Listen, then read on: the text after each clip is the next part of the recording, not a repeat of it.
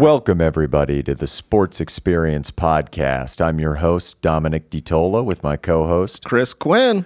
And today we're going to get into some good stuff. College football starting and all, and uh, good times to be had during this fall. And uh, we decided to do our subject on the national championship winning Nebraska football teams from the 1990s. Yeah, this dominant this dominant program from you know ni- I mean they had a good team. We'll start it off in '93, but we're pretty much going '93 yeah. to '97. It's good to start it in '93. Yeah, honestly. Um, it's pretty much this uh, uh, Tom Osborne era. You know, it's is uh, his career at right at the end, but really in this is is his greatest achievements. You know? Yeah, um, Tom Osborne, one of college football's greatest coaches. Um, he took over for uh, Bob Devaney, who had won national championships in 1970 and 1971. You know, with Johnny Rodgers, Heisman Trophy winner, really good squads. And Osborne uh, had the fortune of coaching the 83 Nebraska team, which was undefeated but lost when he made the right decision to go for two in the Orange Bowl and not go for the tie, but they lost to Miami. I thought that was interesting because you, you hear people say that that was the correct decision to go for the win, which so it's it's up for debate. It's up for debate. I mean, had he kicked the extra point and tied them, they would have won the national championship. Yeah. But you know what?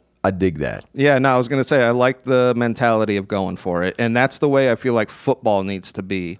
Yeah, I mean, if it was overtime in that era, obviously you would have kicked the extra point and played for overtime because they were dominant. Not, yeah, yeah, that's just not the way it was. They ended in these ties, which football again should not. There's something about ties in football without overtime, but we'll get into to this to this '93. Uh, yeah, because a decade later, kind of after being Nebraska and Oklahoma kind of dominated the old Big Eight conference. Yes. And while Oklahoma was able to win national championships during that era, Nebraska would always come up short. Yeah, they were somewhat second fiddle to this dominant Oklahoma team. And then in the early 90s, Colorado started getting their you know what together under Bill McCartney, and they won a share of the national title in 1990 by beating Nebraska. And but by 93, Nebraska had started bringing in some really good recruits from outside of the state and they were undefeated 11 and 0 going into that year's Orange Bowl against the uh, Florida State Seminoles who were 11 and 1 led by Heisman Trophy winner Charlie Ward. Yes, and they uh, ended up losing this game which if they last won second field goal, yeah. yeah if they won, they would have been, uh, I would say, four out of five national champions out of blows, as opposed to three out of four. But we'll get into that too. Yeah, the, the, third one. But I mean, it's one of those things where they were so good for this package of years in which it, it's almost like this five year string of the, they were the best team. And it's and it's almost lost to history almost. Yeah, at this point, because rem- a lot of teams don't bring it up. I mean, outside of the state of Nebraska, a lot of teams don't, or a lot of people don't bring it up. I, I knew of their back to backs, uh, but I never really knew they were so dominant through this era where they really could have won five. I mean, that's yeah. uh, the '96 season was the they had a couple of big hiccups, but '93 they really could have won and mm-hmm. obviously we'll get into 94 right now. Yeah so 94 um, for those of you who don't know um, this was a very dominant team although they were beset by a lot of kind of issues as far as injuries and things like that. Um, they started three quarterbacks that year. Yes. Uh, their starter Tommie frazier had blood clots um, Brook Berringer, who was more their passing quarterback because they ran an option attack, he had gotten hurt, and Matt Turman took some snaps, but they still averaged 35.3 points per game, which was eighth overall in the nation. And I mean, they were undefeated in the season, undefeated in Big Eight play. They had um, their defense was dominant. They called themselves the Black Shirts. Yeah, um, the defense was the the four three in that era that they were running was so dominant, and it was dominant ninety four and ninety five was the big. Yeah, though this the, they were slightly different teams, but they were so great against like they were really killing teams. They, they were they blowing were, them out. They gave up only in 94 12.5 points per game, which yeah. is third overall in the entire nation. I mean, dominant running attack led by Lawrence Phillips over 1700 yards. I mean, like I said, though, not much of a passing team. They only had their leading receiver had 23 catches. Yeah, they had a great offensive line though, and and that's what really built into their running team with with Lawrence Phillips, who Um, we'll get into later. yeah, we'll, we'll get into next year. But um, I was I wanted to talk about the the quarterback uh, Tommie Frazier. Yeah. and, and his blood clots, and he has uh, what did he have? He had Crohn's disease. Yep. And yeah. I thought it was interesting because he's one of the best college football quarterbacks. Oh, an incredible player. Um, in I think it was like 2005, he was ranked like 33 out of the top 100 or you know what I mean, and was one of these early black quarterbacks. But every NFL team saw this possible possibility of blood clots and this Crohn disease, and nobody drafted him. yeah, he went up and played in Montreal, I think, in the Canadian League. Um, but yeah, he was the team's leader. I mean, he Yes. was the motherfucker in charge. 94, 95, he was the guy, Yeah, and even uh, though they had to bench him.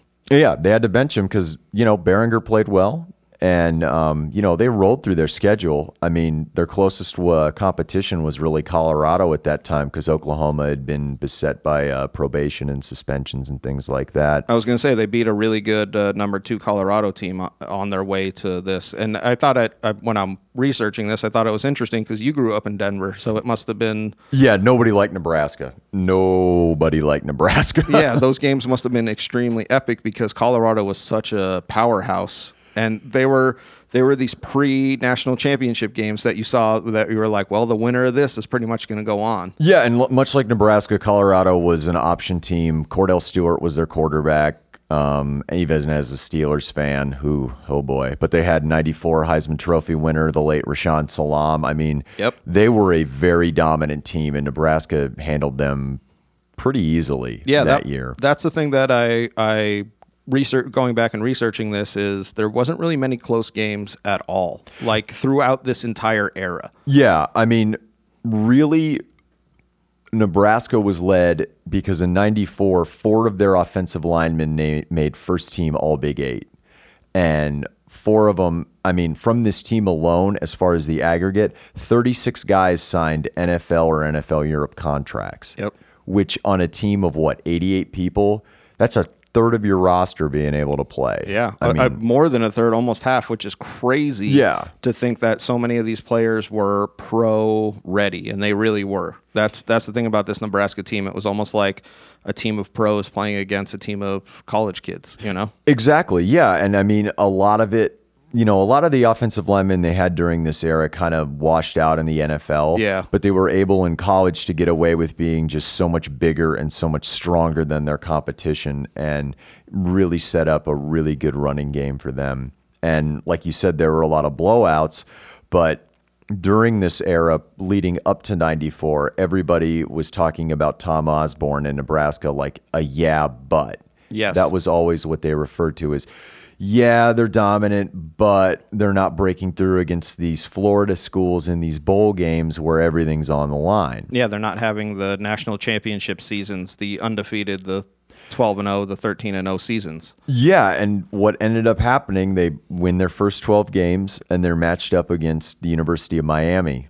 In Another the Florida Bowl. team. Another Florida team. That's what I feel like everybody playing for the national championship was playing one of these Florida teams. You know what I mean? If it was Colorado one year, they were like, "Well, we're playing Florida State." It was that's when the the Florida football was dominant. And I hate to say it, but I bet that's when the steroids in there were well, I mean, rampant. Flor- uh, Miami's defense that year was stacked. You had Ray Lewis, Yep. Warren Sapp, and They Warren. talk they talk about that. They had uh, the Rock. Yeah, they were talking about in the bowl game how Lawrence Phillips, Ray Lewis on one play hit Lawrence Phillips so hard that when Lawrence Phillips got back up, he's like, "You're gonna have to drag me off the field today." And Ray Lewis turns to Warren Sapp and goes, "Oh, we're in trouble. Yeah. we're in trouble." Yeah, no, it's it's this era of these this great defense in Florida. You're right, And, uh, a yeah. great running game in Nebraska. And you know, strength against strength. Uh, Miami had a very interesting backup defensive lineman. Sapp replaced. Uh, his name was Dwayne Johnson. Yeah, Dwayne the Rock. Whatever happened to that guy? Uh, I think he's running for president. I'd vote for him. there you go. but no. Um. So in this game, uh, Frazier doesn't even start. Berringer starts Yeah. and plays relatively well. Well, this is I want to say this about Tom Osborne was they talked about him playing different quarterbacks in different situations and not being afraid of that. No, he was like, "What's what are we looking to do here? Yeah, what are we What's looking gonna to make our team better? What are the matchups? Things like that." And he he did it in a way that something that could cause a lot of controversy, he made it work for them. Yes. And- that he made it work so well that it was why would you question it? Exactly. That's why it was so great because everybody would question that double option, the the not starting your starting quarterback throughout kind of thing. But the way he did it and the way their offense was set up, this is why I found the the highlights to be so interesting was the way that their offense was set up was so designed to beat Miami. It was, and even though they were down seventeen to seven in the second half, Yep. they stuck when they put Frazier back in that last time because he was flip flopping them. When they put Frazier back in, that big offensive line because Miami's defensive line, if you don't know, it was based on the Jimmy Johnson old defense of the four three gap shooting.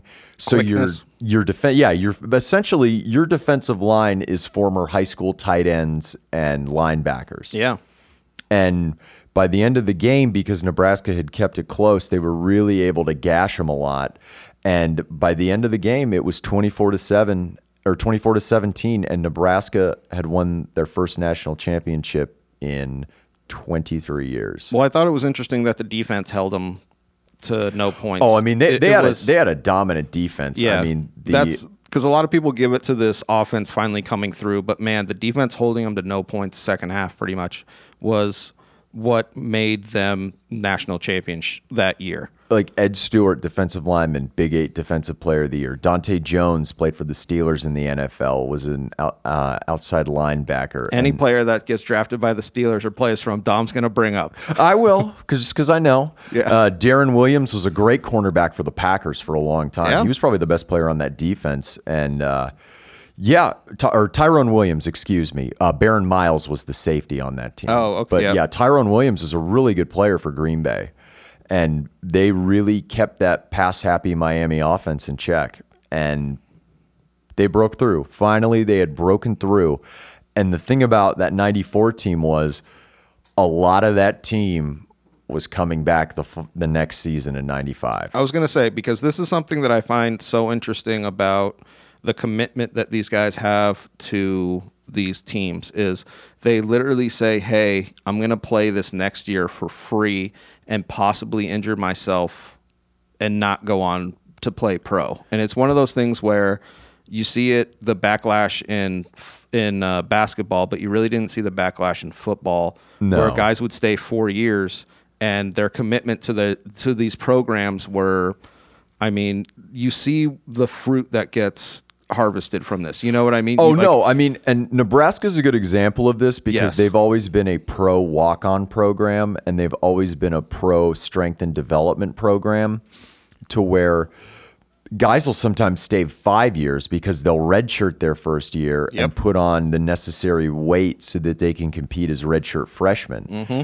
So if you have a guy staying 4 years leaving as a redshirt junior, it's still 4 years. I mean, and even that was rare. Well, that that's time. the thing is is they're they're ready for the NFL. That's why so many of them from this team got drafted like right out. It, it's it's really impressive the the way that their program was built. Yeah, and it was built at that time. What Osborne started to do, and we'll go into this later in the off-field stuff. They really started recruiting Florida heavily. Like Williams was a Florida guy, Frazier was a Florida guy. He had realized to compete with these SEC and you know Florida schools, they're going to need team speed in addition to the power. And it was just this nice little era where it all came together for their program. Yeah, I find it interesting that the uh, recruitment from Florida was has always been so high, and Yeah. for some reason they're just they produce great football players in Florida. Well, that's how Miami resurrected their program. They just exclusively recruited everything south of the Panhandle. Yeah. So And they're like, "You want to play with your friends?" yeah, like, "Yeah, I do." exactly. And it, it, I find I find that one interesting. We, we might have to get into the grassroots of uh, Florida football one time. oh, definitely. Um, but yeah, let's uh, 94 champions. Let's get into 95. 95, which a lot of people consider one of the greatest single season college football teams ever. Well, they say if you're putting a team up against somebody, you're putting them up against. You know what I mean? Like they're in the top three, kind of thing, is what everybody uh, says about this team. And if you look at the way they were handling like I thought they were crushing teams in 94. Yeah. They are crushing them in 95. I got some interesting stats here. Yeah, I know you do. You're a stat man. Yeah, well, they lead the nation in scoring, which okay, I get it. Do you know what do you know how many points they were averaging a game that season? I don't know how many they averaged, but I know they scored over 800. 53.2 points per game. but not only that, their defense still dominant. Yes. Ranked 4th, giving up 14.5. That's almost a 40 point differential per game. I want to know, and this is something that I saw because of the ASU team. I'm a ASU. I'm about to graduate from there, so I got to shout them out, and I will in '96. But I want to see because they, I think they scored 63 points against them in the first half. yeah, they shellacked them. and it was 63 nothing. I want to know how many points get scored after they essentially are like, this game's over. We're sub. You know what I mean? Like, Yeah. Because I feel like their defense would have been like number one, number two if they had close games. Oh yeah, they probably would have, Yeah. honestly, but you're playing backups at that point. Yeah, they're playing backups second And half. That's, here's an here's an interesting uh, this this proves how talent rich this team was. yeah. Lawrence Phillips, we're going to get into his off-field stuff, but he was the consensus Heisman Trophy favorite. They play Michigan State and beat them 50 to 10. Nick Saban's first game at Michigan State. And he's talked about this. He's like, I was defensive coordinator for the Cleveland Browns, you know, came off a success uh, successful uh, tenure over at Toledo. And I'm looking at this team and I'm like, this is a pro team. I don't know if I'm ever going to win a game if we play like this.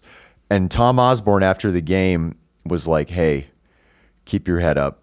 This team is just that good. You're not that bad. I was going to say, I bet he could see it on the other coach's face. Like, is this the way the season's going to go? yeah, and that was his whole thing. He's Yeah. like, I'm in trouble if this is like, eh, but it it speaks to how good Nebraska was. But Yes. Lawrence Phillips went off in that game, like over 200 yards. But he gets suspended for some issues. And who did they plug in after Lawrence Phillips? No, I didn't. I didn't um, see exactly who they plugged in. I want to talk about Oh, what. oh, let, let me let me just finish this though, real quick. Yeah. They plugged in a freshman from Omaha named Ahman effing Green. Oh, okay. One of the best NFL running backs for like a five to seven year period with the Packers. I thought Green came in '96. That that's interesting. No, Ahman Green was a freshman in '95. Okay, over a okay. thousand yards. How many touchdowns did he have? Sixteen touchdowns, I think. Just absolutely insane. That's the stuff I love about researching this with Dom. Is he just like corrects all? He's the stat man, the stat man. But it's one of those things where everybody thought Lawrence was going to be. He was going to have a season that people would talk about for generations. And their their second string running back, Damon Benning, was suspended for off field stuff. Yes. Oh, we're just gonna plug in Ahman Green right now. That- it's like It- that's the thing that about this team was they were so deep. I wonder how many other players that didn't necessarily get to play because there were so many great players. they were probably starring on their '97 team. Yes. But no, Fra- Frazier played the whole season. yeah, that's when Frazier plays the whole season and shows what a unbelievable quarterback he is. Because Yeah, I mean, he had a great uh, 17 to 4 touchdown interception ratio, Yep. even though they're not throwing it a lot. He's taking care of the ball, running the ball very well out of the option attack. I mean, here's how dominant this team was their closest margin of victory was a 14 point, two touchdown win over Washington State, led by Ryan Leaf. That's insane. yeah, That's insane. yeah. The the amount that they were beating teams by shows you because this is a, an era in which had some great other teams. Colorado was great. Colorado That was, still good in 95. That they beat. Uh, Kansas State was finally coming up in the Big Big Eight, soon to be Big Twelve. I mean, I was going to say the Kansas State was ranked eight, and then they beat Kansas later. So they pretty much Kan- Kansas was good in '95 too Yeah. with Glen Mason. Yes, Yeah. So they pretty much were going through these teams, not like it, it- the thing that blows my mind is how they were just like dismissing these teams who were great. it was like a hot knife through butter. Yes. I mean, 20 guys made first, second, or third team All Big Eight. Yeah, I, I was started to list the guys making the, and this is when the Big Eight turns to the Big Twelve, is it not? In The- '96, yeah. In '96. Oh, okay. Also, shout out to the '94 team as a baseball guy. Darin Erstad, their punter, was one of a one of the best pure hitters in the American League for the Anaheim Angels for an extended period. Yeah, I love the that he was a, a real Punter. three. Yeah, he was the backup punter, or the junior punter, or whatever. No, he was a starting punter. Oh, okay. And he did some place kicking for him too. I mean, he was he wasn't just on the team; he, was, a guy. Yeah. yeah, he was a great athlete all around. That's something that you could show. And he didn't play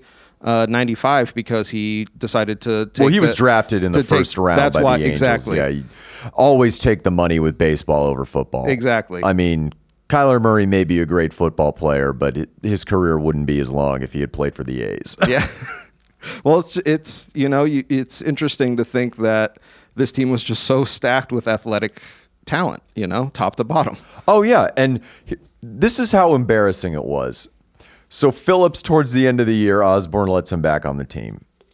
It's just putting kerosene on a fire, just ravaging the rest of college football. They go into the Fiesta Bowl to play the University of Florida. Which I mean, obviously, Florida, the national championship, you got to go in. Florida, the fun and gun. They're undefeated. They're a, an exciting opposite offense to watch of Nebraska. They're throwing the ball around the yard with the old ball coach Steve Spurrier. Yeah, they're They spreading it. Yeah, they go into that game and beat Florida 62 to 24. Yeah, it, it's it's such a like the the talent level was so much more than all these other teams. And Florida was number two. Florida was looking like going into this game. People thought Florida was really gonna give them a, a good Finally game. give them a game Yeah. and it was just a blowout.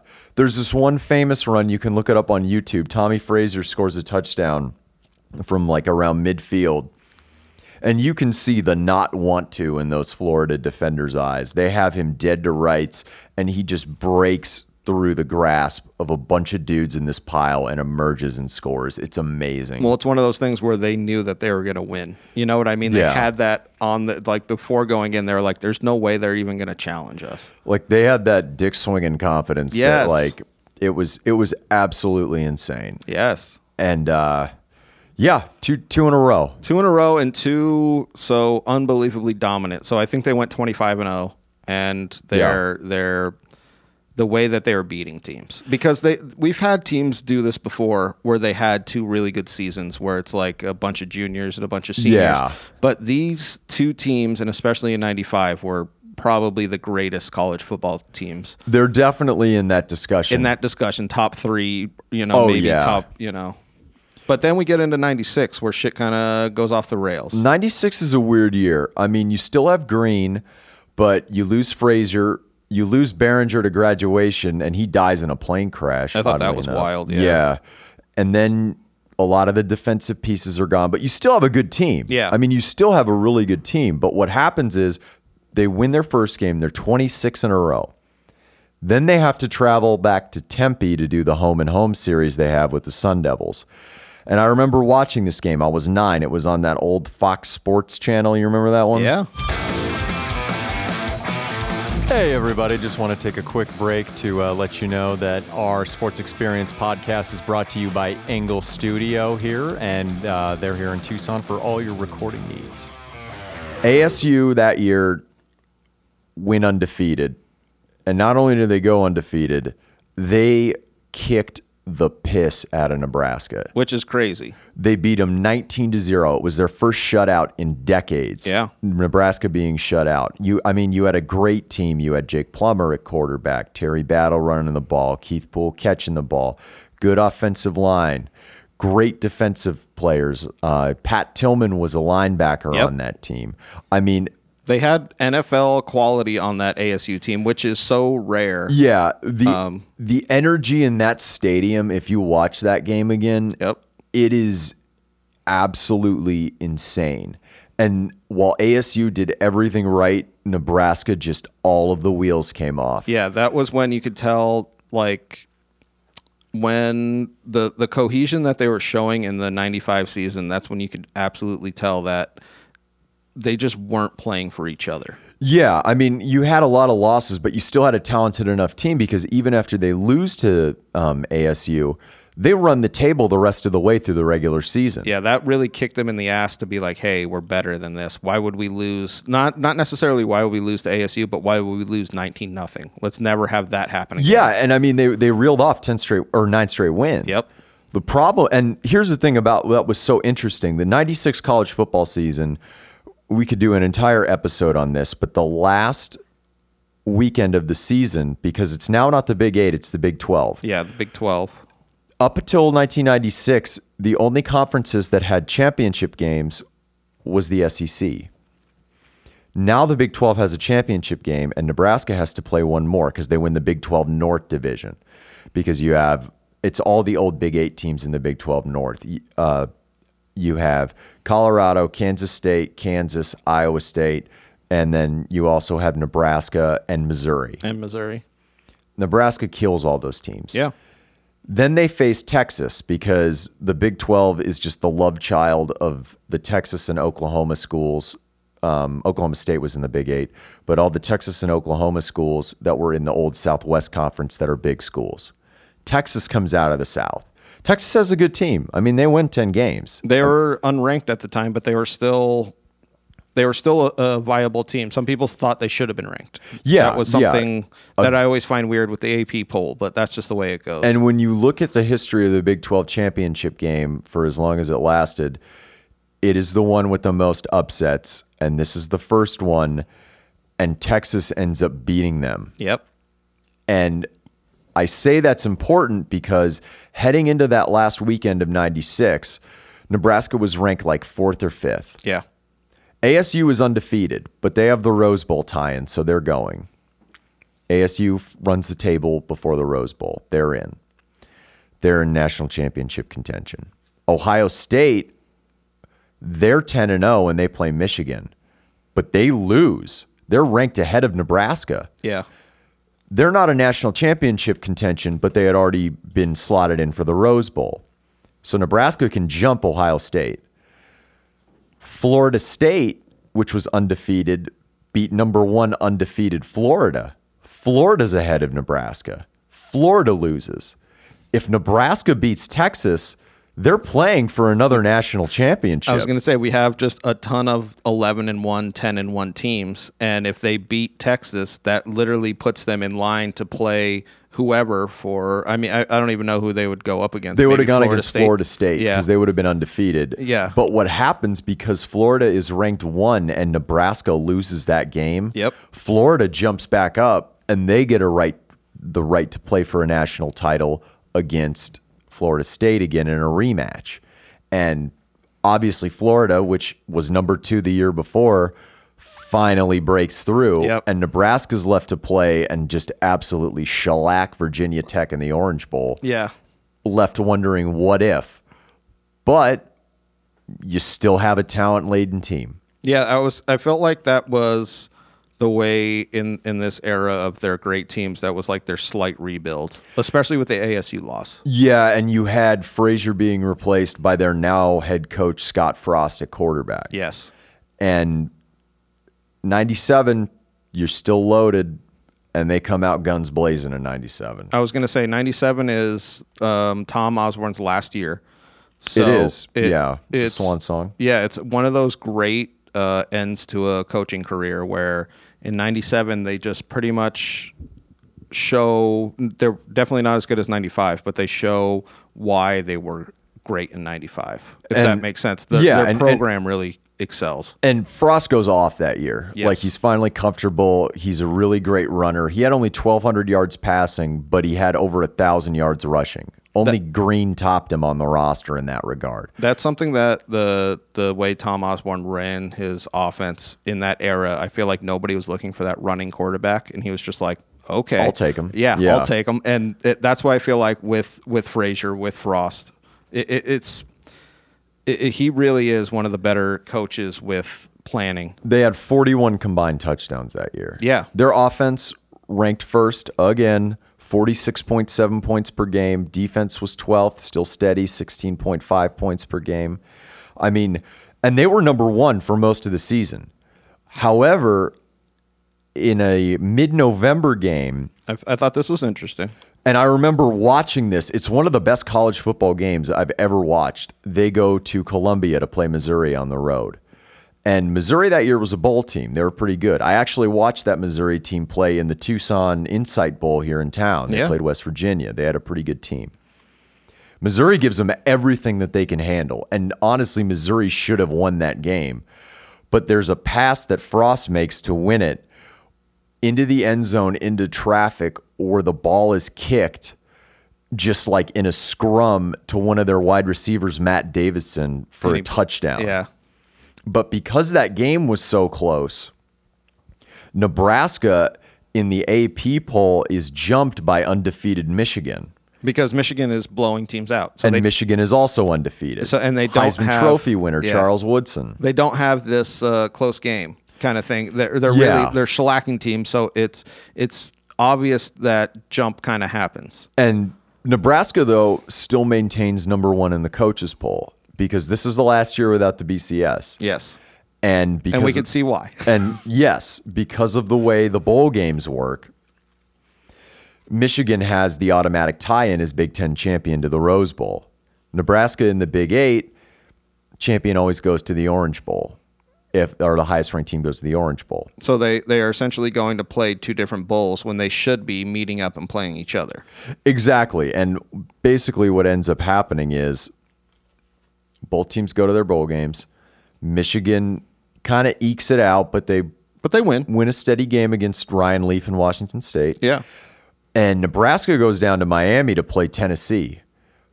Tennessee's one loss because Peyton Manning could never beat Florida. That was his knock. Florida was his Tom Brady for the longest time. Tennessee, if they win that game, probably catches a share of the national championship. And they go down there, and Ahman Green goes wild. And they win that game. Then they win that game. And they win the coaches' national championship. Well, this is what I found um, interesting about college football and also frustrating about it from this era was you really didn't have a definitive champion. You didn't have so Michigan won the AP poll. They were number one with the rating or Yeah. whatever you want to say. Um, Nebraska won the coaches poll by like a lot. Like they almost had like twice as many coaches. I think it was like 12 to 6 or something like that. Yeah, well, in 94, what ended up happening was that Penn State was 12 and 0. Nebraska won the, you know, they won the whole shebang bang, but Penn State had a dominant Rose Bowl win against Oregon Yeah. with Ki-Jana Carter and all those guys. Penn State should have played Nebraska in some sort of bowl game, but you had those conference tie-ins because Yep. Penn State was in the Big Ten, Nebraska's in the Big Eight. So I think 1990 that was a split national championship. 1991 that was a split national championship with Miami and Washington. Oh yeah. Yeah, because 1990 was Colorado and Georgia Tech. Um, 92 Alabama won it all. 93 Florida State won it all. 94 though you had the two undefeated teams. 95 Nebraska won it all. 96 you could have made a case I was in gonna say. 96 for five different teams being national champions, even they- though Florida won. If they thought 97 was a problem, 96 was ridiculous. 96, I think, was the year where everyone just threw their hands up. But 93 is a good example because had Notre Dame not lost their last week against Boston College, Notre Dame had beat Florida State, who had played oh, Nebraska. Florida State's only loss was to Notre Dame, and Notre Dame went out and won the Cotton Bowl against an undefeated. No, no, the year before Texas A&M was undefeated, but A&M was a top five team. So like 93 and 96 were finally the years where they started talking either BCS or playoff. Yeah. Because it just had to happen. And They Nebraska, did BCS for a while, and now they're doing playoff, which I think is right. But what do you yeah, think? top. Oh, I love the format to be honest. Me too. Because usually 96 is just the anomaly, Mm-hmm. but every year you can really tell who the top 5 teams are. Yes. And or top 4 teams are. And normally normally it's only 3 really deserve to be there. There's never an argument about number 3. It's always the argument about number 4. Number four. Yeah. And there's never really an outside argument like, oh, this team really missed out. It's like, no, that team really would have got. yeah, exactly. You're right. It's it's really like the the top team plays a, a lesser team, and then two teams kind of go at it. I, I love the. It got me back into college football because the bowl game is not confusing, but it takes away from the legitimacy of the championship. It is my opinion. Oh, I agree. No, I total. I'm 100 percent on board. Um, so three national championships in Oh, yeah. four years. They could have had five in a row. Yes. if you think about it. That's the thing that you look at. They really could have had five, or at least four out of five for sure with 93. yeah, definitely. I mean, they were the early to mid 90s best college football team. Yeah. Yeah. and, it's absolutely insane. But I wanted to get into one thing before we finish this podcast, okay, tell me. And it is the off-field things that these teams were doing because they became known for it, and it kind of tarnished Osborne, even though he's kind of Teflon and shit doesn't stick to him. They had some issues. Well, this is what I thought was curious about him retiring in 97 was do you think that the culture of football changing kind of got him I think out? it did because he was kind of an autocrat. I mean, he but he's so beloved in that state. He served in Congress. I after know. that. I saw that for six years or something, and then came back, and I think he's the AD of Nebraska now or something. Yeah, like he's that. somehow involved with the program. I mean, Something. he'll never go away. Tom Yeah. Osborne Field, I mean, in Lincoln. Um, But I mean, he deserves it.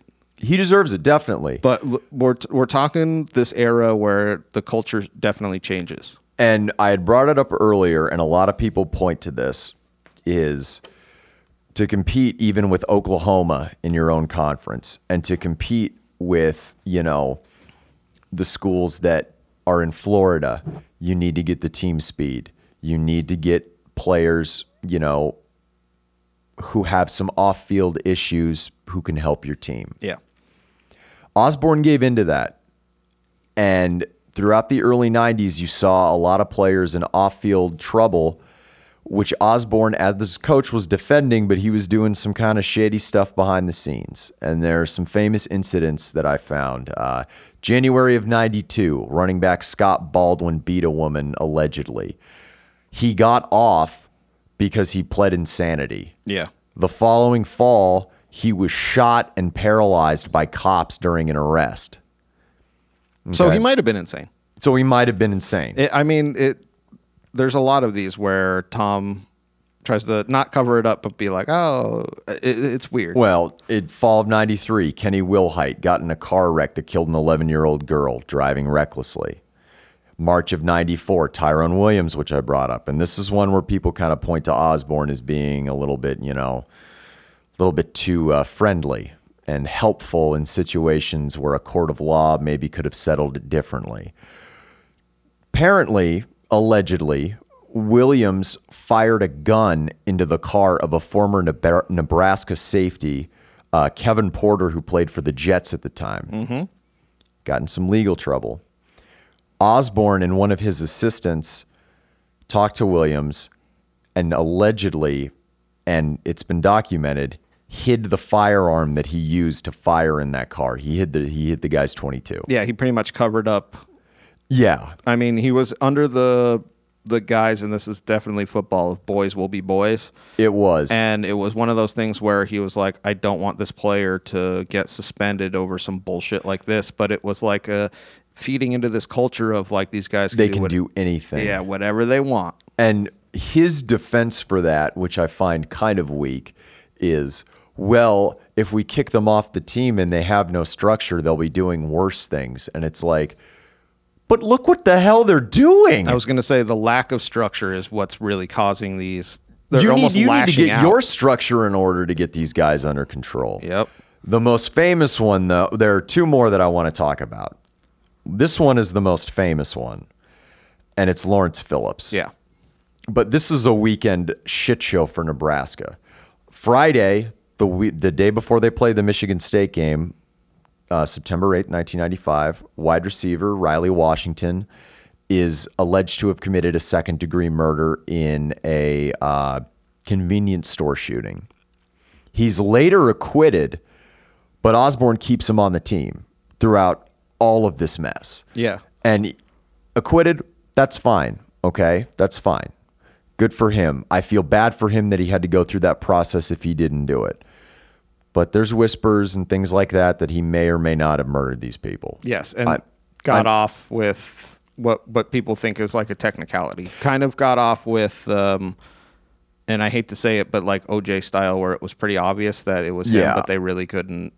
And Osborne was known to want to talk to witnesses. Oh yes, And by talk to witnesses, it's almost maybe witness intimidation. yes, influence witnesses. Yes, influence witnesses. So that Saturday, their backup running back I mentioned, Damon Benning, which allowed Ahman Green to play, he's suspended for allegedly beating a woman.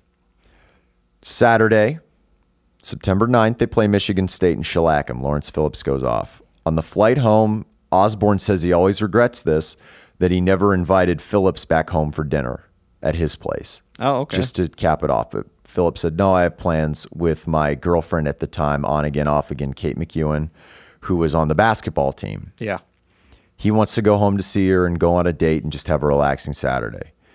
When they get back from East Lansing to, or when they get back to Lincoln from East Lansing, he finds out Kate McEwen is partying somewhere else at the apartment of their backup transfer quarterback, Scott Frost.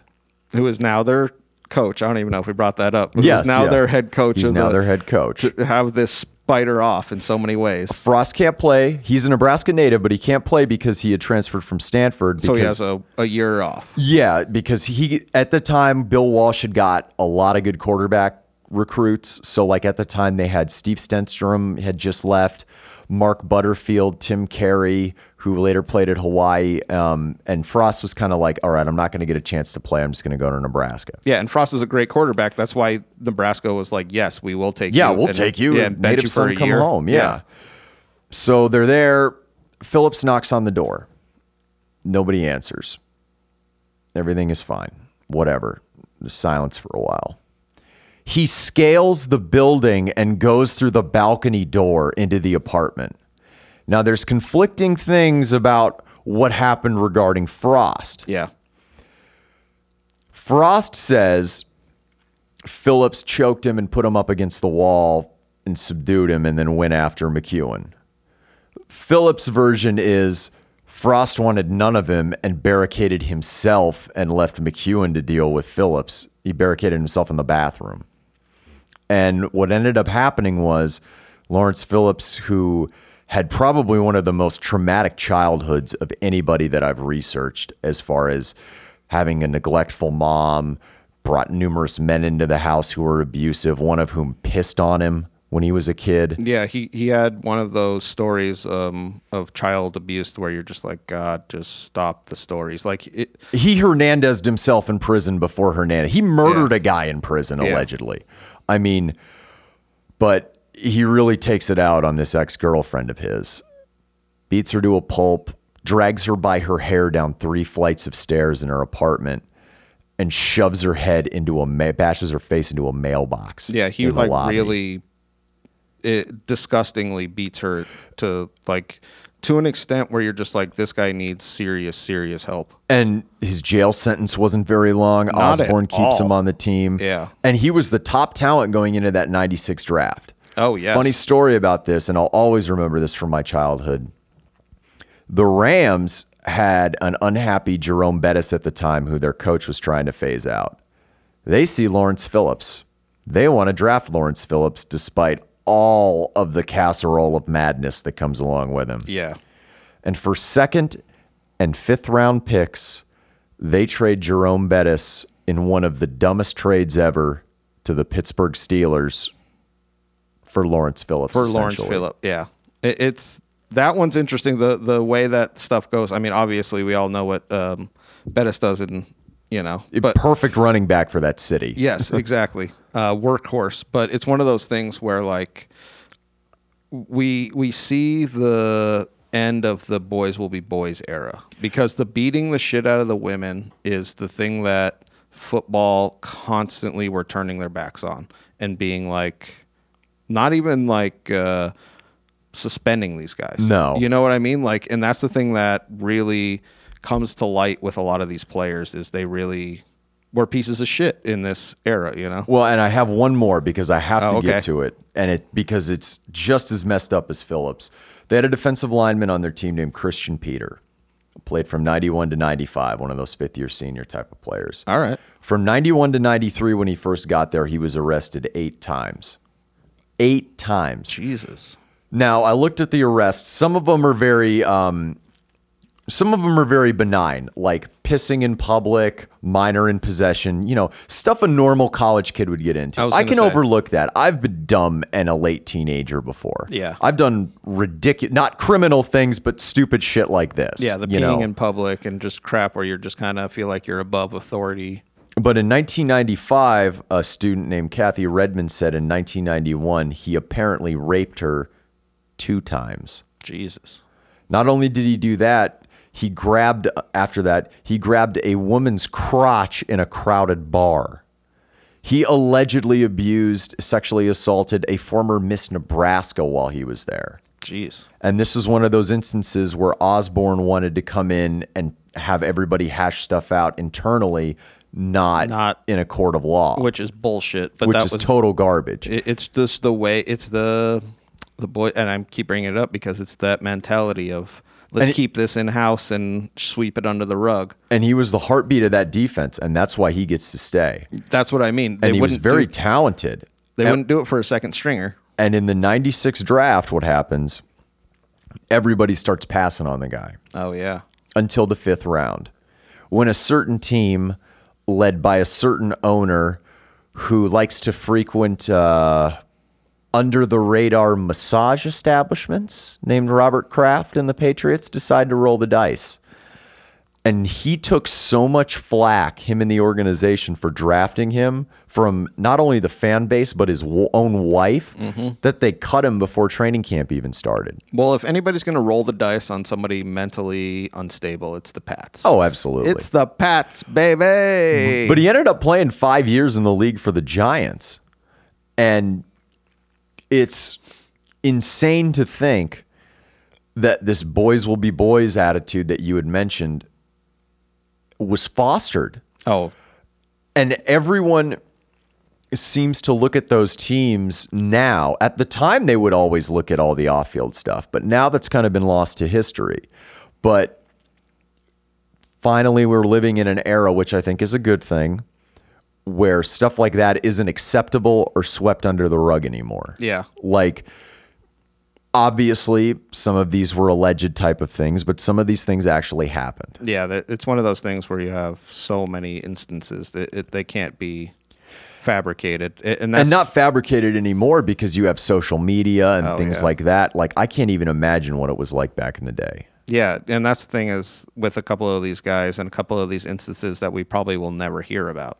Yeah. that's the thing. These are the things that we're hearing about. I wonder about what Tom Osborne kind of swept under the rug. Nothing um, against him as a football coach, but I feel like his judgment in a lot of these uh, um, instances were just extremely poor. And, you know what? If these guys react negatively to being um, punished Yeah. or having consequences for their actions, that's on them. You at least did the right thing. He walked out of a press conference after the Lawrence Phillips thing, and a media member asked him, if this was your wife or your daughter, do you think you'd be reacting this way? Yeah. And he just got up and left. He didn't even answer the guy. He Well- said, I don't have to answer this question. that's the the take that's the take the thing that is not in his favor is that he puts football above everything else he And he puts did. yeah And I'll say it I'll say this: by putting football above everything, you win three national championships. yes that's i mean i hate to say it but yeah because there's extra. there's extra there's always extra i wonder what the royd situation was because 90s college football was pretty rampant but well, when you look at the size of some of these Nebraska linemen and how they a lot of them washed out in the pros. Yep. I think some of that may have factored in in addition to their rigorous weight training program. it's one of those things where everybody was using it, so I don't think it was necessarily an unfair advantage. No. But man, they were so ridiculously jacked. So jacked, and the teams were so good. Yeah, they really were. That's something that you can't really take away from. The teams were great, and some of them were pieces of shit. Yeah. Much like any team. yeah, yeah. To be honest, I mean, you have a, a an entire group of people. They're not going to all be, you know, any any group that you get. And I'll say this this isn't limited to Nebraska. Colorado was built in almost the exact same way to be good during this era. and a lot of teams were. Miami, Florida, Yes. Florida State. I mean, Overlook the negative that some players may have because they are so great on the field. exactly. That is, I feel like that is the era of that. It is. know? It's the last of the era Yeah. too. It's the Get- last. we of it. get that death rattle because now social media just kills that. And which um that's something I don't really like social media all that much, but I love the accountability that people have now with it. Yes, exactly. I mean, it can go overboard at times, but Yes, it can. you know, maybe you help people by canceling them, like a Lawrence Phillips. Yes, not for what I mean. they say, but what they actually do. Yes. Yeah. Uh, you know how I feel about canceling comics. I hate that shit. Same but here. For somebody's actual actions, they deserve to be canceled. Right. And I, and I will back that a million times.